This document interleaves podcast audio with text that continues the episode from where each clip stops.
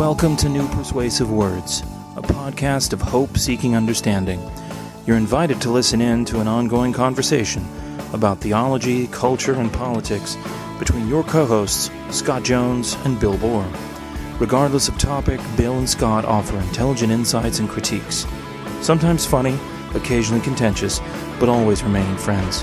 Here are Scott and Bill. Welcome back to New Persuasive Words. I'm Scott Jones. And I'm Bill Borror. And Bill, it's Thursday. We're back. Yeah. You're going to do a wedding? I'm going to do a wedding. Um, and um, hopefully, you know, the Canadians will not attack us this weekend. Yeah, our our, Our, na- our national security. our yeah. quiet friends to the north. yeah, well, you know, they according to the president, they burned Washington once, which wasn't true, but uh, nonetheless, you know, you never know when they're going to get that in their. You know, we don't. We're not building a wall there. Maybe we need to think about a wall up there in the northern northern border as would well. they pay for it too, or would Mexico pay for both? I- that would be cool. I think I think Canada will pay as much What would towards be the wall cool as Mexico would. As if Great Britain paid for the wall because of what they did to the White House in the War of 1812. That's right. yeah, someone needs to tell the president that's who's guilty of doing the the, the War of eighteen twelve. But uh, Anyway, so yeah, so a little bit of that well-known, a stupid war. I mean, a lot, most wars are stupid, but one that really didn't need to be fought was the War of 1812 was we basically lost for the most part. Fortunately, the British kind of lost interest. I mean, we, yeah, we did win the battle, uh, battle of New Orleans in the War of 1812, but that battle was fought after the war was over. It's good that we were uh, in those days a less interesting opponent. Some days it's good to not be interesting. yes. Some days being interesting yes. is very overrated. Yeah, so that was uh, it was good for the British to get bored with us uh, on that one. Yeah and uh, for those, the War of eight, the 1812 overture was not about that war either. So Yeah, we want to clarify how I, a couple. Michelle Wolf, you know, who did the White House correspondence Yeah. I watched her stand up. And she says, You know how you feel when someone you break up with gains weight, weight and you're happy? That's probably how England feels about us. hey, America, you look different. How's math and science going?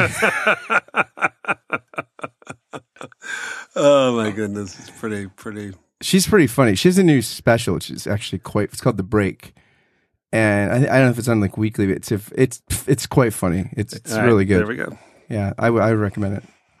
Yeah, sounds sounds good. But we are going to talk today about, uh, you know, so, about Richard Rohr's. You are on Richard Rohr's email list. Yeah, he sends out a daily devotional meditation. Does he thing. personalize yours, or you just get the same No, one everybody I'm not gets? personalized, and uh, yeah, I mean, I, I don't read it. Be, I don't read it every day, but today was kind of interesting, particularly since we were. What ropes you in? The the, the subject line? Is Yeah, it- the subject- subject line. Okay, so you should you should tell him. Okay, I'd read more of this stuff if you. Today's subject line was was this week's on creativity, and today's subject line was an anticipatory universe. I know for some reason, I guess I needed the universe to be anticipatory today. that Oh me. yeah, But anyway, let me just talk a little bit about it. Um, you know, it's, it starts out by talking about the idea that we are created in the image of God, um, and then it talks it it, it uh, talks a little bit about the ideas of Teilhard de Chardin, the, the Jesuit priest who uh, uh, kind of talked about how to refocus Christian theology and epistemology, if you would, in the con- and, and actually anthropology, in the context of embracing an evolutionary view of things. Would that be fair enough Yeah. assessment of him? Okay. Um, let's see. So he, you know, let me just kind of uh, became one of the very few Christian thinkers to acknowledge that the Darwinian revolution in contemporary cosmology have important implications for theology. and they kept like when he would dig up stuff and research, they would keep sending him to more obscure postings. and he'd find more fossils and stuff like that. Yeah, like he right. just he was he was very interesting in that Well, and none of his stuff actually, you know, it was all it was all uh, posthumously published. His controversial stuff. He he didn't let it anything. I thought that was most of his stuff was published after he died. But that's what's going to happen with Bill and I stuff. Yeah, it's all right. it's a That's- vault. that's- yeah. It's like the Al Capone vault. Yeah, and it's this idea that the Earth has always been becoming. So this, to, to, in some levels, and frankly, the even if you you know feel the need to do any kind of uh, coherency between the Genesis account and science, uh, there's never any claim in Genesis one that the Earth was our universe was created perfect. It's good, but not perfect. Christians kind of read perfection back into it, but that's nothing that's actually in the text. So, this idea of talking about the incarnation of God and to the redemptive gathering of the whole world is not just human souls into the body of Christ. This idea of a universal um, kind of salvation, uh, certainly in Colossians 1 13 through 20, Ephesians 1 19 through 20. And, you know, of course, he, they didn't say this, but the Romans 8 passage where all of creation's groaning for the redemption and revealing of the sons of God. Our spiritual hope, our resting on the future, therefore, simply the flowering and uh, of of human consciousness of what has always been an anticipatory universe. Um, and then he goes on to say, uh, to worship was formerly to prefer God to things, relating them to Him and sacrificing them for Him. To worship is now becoming to, to devote oneself, body and soul, to the creative act, associating oneself with the act in order to fulfill the world by hard work and intellectual exploration. Now, I think there's we would we would certainly not want to throw all of our theology after that, but but I think the first of all the project of thinking theologically uh, in view of current cosmology is what every great theological enterprise has done. Yeah, I mean, well, some more interested than others. Well, or more conscious area, unconscious. Yeah, I mean, some people are making it more. Some people are thinking more reflectively because the cosmology maybe is newer or in transition, whereas you probably take it at certain in certain generations you take it as kind of just received givens. Right. So you so for instance, maybe for Augustine it was just the way he thought, whereas Aquinas it was a it was a conscious project. Right. Are, are people in between Augustine and Aquinas? You know, there's probably some settling that, that goes on where, where for Aquinas, it's a bigger project. It's interesting you bring up Augustine because Augustine, right, like says that, of course, the creation account in Genesis 1 couldn't be literal because he thinks God couldn't do things temporarily like that, that God just wouldn't take his time. I mean, this, this is just not the way like a, a platonic oriented God would do things. So it's so it's interesting. He reads it mythologically, but Right. for reasons of his own sort of best conventional cosmology and metaphysical insight, which it's it's probably it's probably like that kind of thinking that creates tension with evolutionary theory more than the Bible does. It's sort of the early incubator of this sort of Platonism that influences Augustine and many, many others that you start to think, well, if something's created by a, a good, you know, by the, the the being at the top of the chain of being, then it's going to be perfect, and Right. and No, any change yeah. is going to be for the worse. And it's so I think you begin to, like you're saying, you begin to read a lot into the text that's not there in the Hebrew Bible. You have problems if you think of God as omnipotent instead of thinking of him biblically as almighty. Because I think they're two different they're two different ideas. Yeah, because the Almighty, I mean, kind of, I mean, you know, and I, I'm agreeing with you there because I think thinking of thinking translating Almighty uh, from the Hebrew Scripture into omnipotent, I think does create some of that problem. And even if you say God's omnipotent, the question is how is God wield power, which is you know like the, Right, the but that- capacity for self limiting and self emptying and that kind of thing. but I'm saying like all those, uh, you know, there is some biblical evidence for this to talk omnipotent, omniscient, all those things, but. Uh, but when we immediately when we use those Greek philosophical terms, we've already moved into a different thought world than than Sure. the original concepts were were thought. And I mean, I mean, again, I mean, the New Testament certainly is a Greek. It's thought. It's it's a Greek worldview, but I'm agreeing. I'm actually taking a long way to agree with you. I like that circumspect. Circumspect. That's how I always sneak up on Circum- things. yeah, you're very loquacious. But I think to me, there's a sense where, yeah, whether it's conscious or unconscious, you know, we're always trying, we're always trying to translate uh, into ways that we that make sense to us.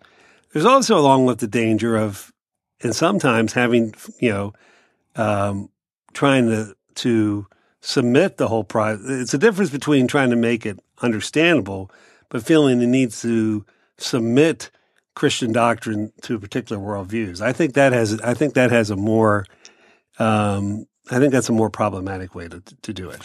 It's interesting.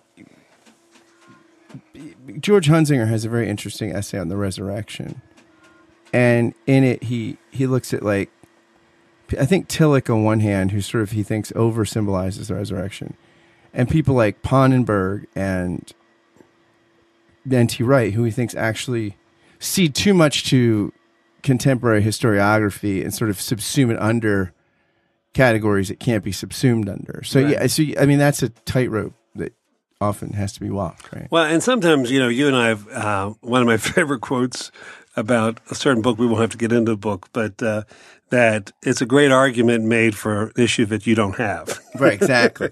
I think there's. I think sometimes um, there's we we we probably go too far, maybe maybe I think I really think that could be one of the critiques of uh, Teilhard de Chardin. The the same. I think he he was working too hard to make something fit that didn't necessarily didn't necessarily need to fit. Yeah, no, I mean, you're right. I mean, we're always translating, but the question is like, do you do you have to do you use that stuff theologically in ad hoc fashion, and also it has to be. I mean, it it has to be appropriated through the lenses of faith. Again, this is like where there's difference between natural theology and the theology of nature. You're starting, you're looking at the created phenomena through the lens of re- what God's revealed, right? So that reveals other things. Yeah, You, you know, you're not start. You're looking f- to build from the ground up, yeah, with with starting with sort of just human autonomous reason or something like that. yeah. And I think It's actually why I think the the I would say that the old school Princeton, uh, you know, Charles Hodge, B.B. Warfield, feel like that, who a lot of American evangelicals are really those guys really shaped the American evangelical view of inerrancy. I, I think those guys are liberals on Revelation. I mean, sort of, mm-hmm. there's a sense in which, okay, well, we'll establish the Bible's inerrancy based on sort of enlightenment criteria. So, but, but what you win with autonomous reason, you win two autonomous. So that's it's as if you're going to start. Okay, well, I'll get you in the front door with autonomous human reason. Then it'll shut down, and everything else will just be faith seeking understanding. And what you win them with is what you win them to very often. right, right, yeah. I want to take a brief moment to ask you a quick question. Do you like this podcast? Do you enjoy it? Do you look forward to listening to it while you do a morning, afternoon, or evening routine, or while you're exercising, or while you're caught frustrated in traffic? Do you tune into it because of the conversations you find here? If the answer to the aforementioned questions is yes, or even just a solid maybe, would you do something for me? Would you consider becoming a Patreon sponsor of the podcast for just five bucks a month or more? It's for a good cause. You can help this podcast and one of the many others I do keep going, and you can help launch several other podcast projects I've got in the works. So I invite you to be a patron through Patreon of this, which I think is an art form you're enjoying and will continue to enjoy. Again, any contribution is welcome, but for five bucks a month, you will get a shout out on the thank you roll call, which begins right now. Thank you, David Babico, Ellis Brazil, David Zoll, Sari Graham, Peter Steigerwald, Samantha Blythe, David Norling, Charlotte Donlin, Barry Stewart, Larry Rule, Stephen Lipless, John Schneider, Ben Crosby, Liam O'Brien, Jim Kress, Stephen Rowe, Ben DeHart, Jordan Morsberger, Josh Redder, Jennifer Underwood, Kai Whitpennig, Simone Garabedian, Samantha Konauer, and Jim Kirk. If you want to join these patrons through Patreon, just go to patreon.com forward slash Scott Kent Jones. Thanks again for listening, and now back to the show.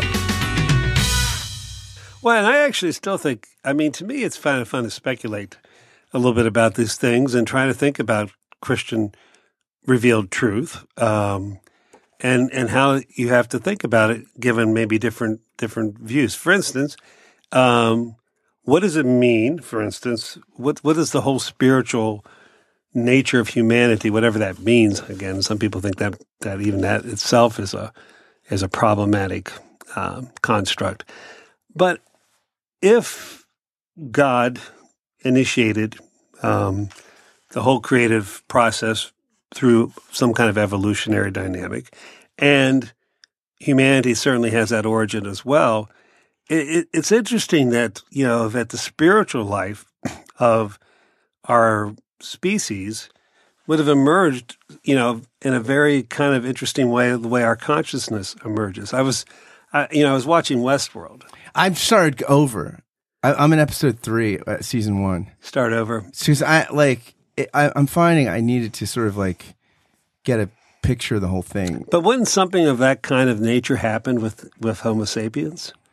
There is a sense of beginning as one begins to understand consciousness, you know, that there's kind of an emerging consciousness. Now, it would have happened over a long period of time, you know, and, and what language. But I find that's one of the things I've really found fascinating. what point did, you know, did humans have the opportunity to choose whether or not to worship God? Because at what point did we lose consciousness? About the time Jersey Shore came out.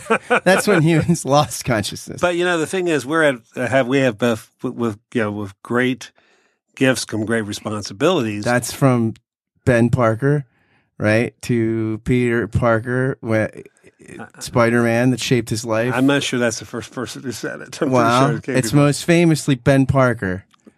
Peter, with great power comes great responsibility. But what you know, there's a sense where that would mean Thor has more responsibility than Spider Man because Thor's a lot more powerful. There we go. There we go. Uh, that's a good word there. But a tree glorifies God by being a tree. Um, a dog or an you know an antelope or whatever. Someone in the EPA glorifies Scott Pruitt by tearing it down, by destroying, by destroying it, and and trying to help them get a Chick Fil A. Uh, maybe some of our listeners have connections to Chick Fil A. Apparently, that's something that he really wants for his wife. I love Chick Fil A. I, I like Chick Fil A too. You know what I like about you? I love those little ketchup packets that look like the Heinz ketchup bottle. Those are oh so yeah, classic. that you, you open them up. Yeah, those are so classic. Very nice. Yeah, nice. Yeah. Have you ever actually been out on Sunday and really went Chick Fil A and oh, they're Sabbatarians? Exactly. I'm Yeah. not into that. Yeah, but it, I, I think it's an interesting thing to think about, in that um, you know, and apparently, what we know, Neanderthals they seem to have some sort of religious kind of sentiment. So it's just fascinating to me. At one point, when the human species or whatever was, you know, whatever our our sister species, whatever, when they began to have to make a choice whether or not to think of God, I think that's an interesting, uh, interesting turn, uh, and uh, like I said, it gives us great advantage and great disadvantage, and uh, great ill can come of it as well as magnificent things. And so I, I think that's fun to speculate about because it also kind of in in a time where we're increasingly questioning how much it, you know every time it's questioned how much freedom humans have. Now we're doing it from different you know different different things now can take away our freedom um, as opposed to the, Like the erosion of the republic. the fate. That's right. As opposed to the fates and fortune, now we have you know biological preterm determination, and apparently certain committees in the House, uh, our representatives, want to take away our rights. But you know, in terms of even in the midst of all the ways we're shaped genetically, our social conditioning, there's still this there's there's an opportunity for us to say yes or no to the grace of God, say yes or no to I will, you know, though you slay me, I will worship you. So I, I think to me that's an interesting thing to think about, even in terms of not only where we are now as a species, but in the history of the species. Yeah, and I think that what I like about the Rohr thing is the, the sense that you know creation's goodness doesn't lie in its perfection, but it's its perfectibility. It's a place that can go somewhere. It's a garden that wants to become a city. You know, it's not. Mm-hmm. So there's a dynamism, like there's there's an eschatology built into the beginning. There's even a separation of goodness and holiness in the in the fir, in the first gen, creation account. So it's almost like there is this. And you have Hebrews four, you know, creation wanting to enter into God's eternal Sabbath rest. I mean, there's there's that, and that's the other thing. Like I th- there was rereading some stuff in Colin Gunton's Triune Creator, which is a fantastic book, and in it he says he's talking about. Uh, he, he says the choice is inescapable. Either God or the world itself provides the reason why things are as they are.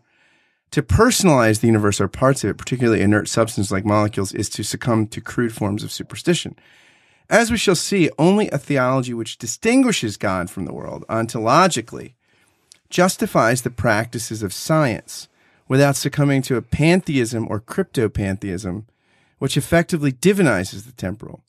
Once the universe or any of its aspects is divinized, an absurd, an absurd, absurd attribution of creation to that which is only creature eventuates, a strange reversal of the very process by which science freed itself from ancient paganism. Our material, therefore, imposes on us a clear choice between a biblical and Hellenic ontology. Either the world creates itself or it's the product of a personal creator. The choice between the two cannot be made on purely rational grounds because they are rival dogmas to whose formulation centuries of thought have been given, so that neither of them is irrational. Both are finally adopted by their various exponents on the basis of a wide range of consideration, but they are utterly contrary ways of interpreting the world in which we live, despite the attempts that have been made to combine them. It's a very interesting point that, that actually in, in that real science can only be done with something like the uh, the creator cre- creature distinction, so that the creation is not run by fates or sprites or things. It's mm-hmm. actually something that is rational. It's funny too because elsewhere he talks about Plato and places like the Republic where there's sort of two kinds of reality, right? There's like the immaterial, ontologically superior, which is rational, and, mm-hmm. and then mm-hmm. there's the material, which is inferior. And you with the view like Plato's, you can't really do science because matter is chaotic. It's not. It's not something that now in the Timaeus, it's a different kind of dialogue. It gets right. a little closer to where you could right. have something like science because there you've got some kind of like divine craftsman. But but it's it's just an interesting fact that actually, as many Christians are that in conservative circles anyway that seem to be antagonistic towards you know experimental science and theoretical science. It's actually the Judeo-Christian sort of way of framing things is actually the things which would which would justify what we think of as modern science. And, and it may be why it took the you know introduction of Aristotle, reintroduction of Aristotle in the West, to help create a scientific revolution. Let let the revolution go on. Let the revolution go on. All right, very good. I think we're done. That's it. All right, take care, guys.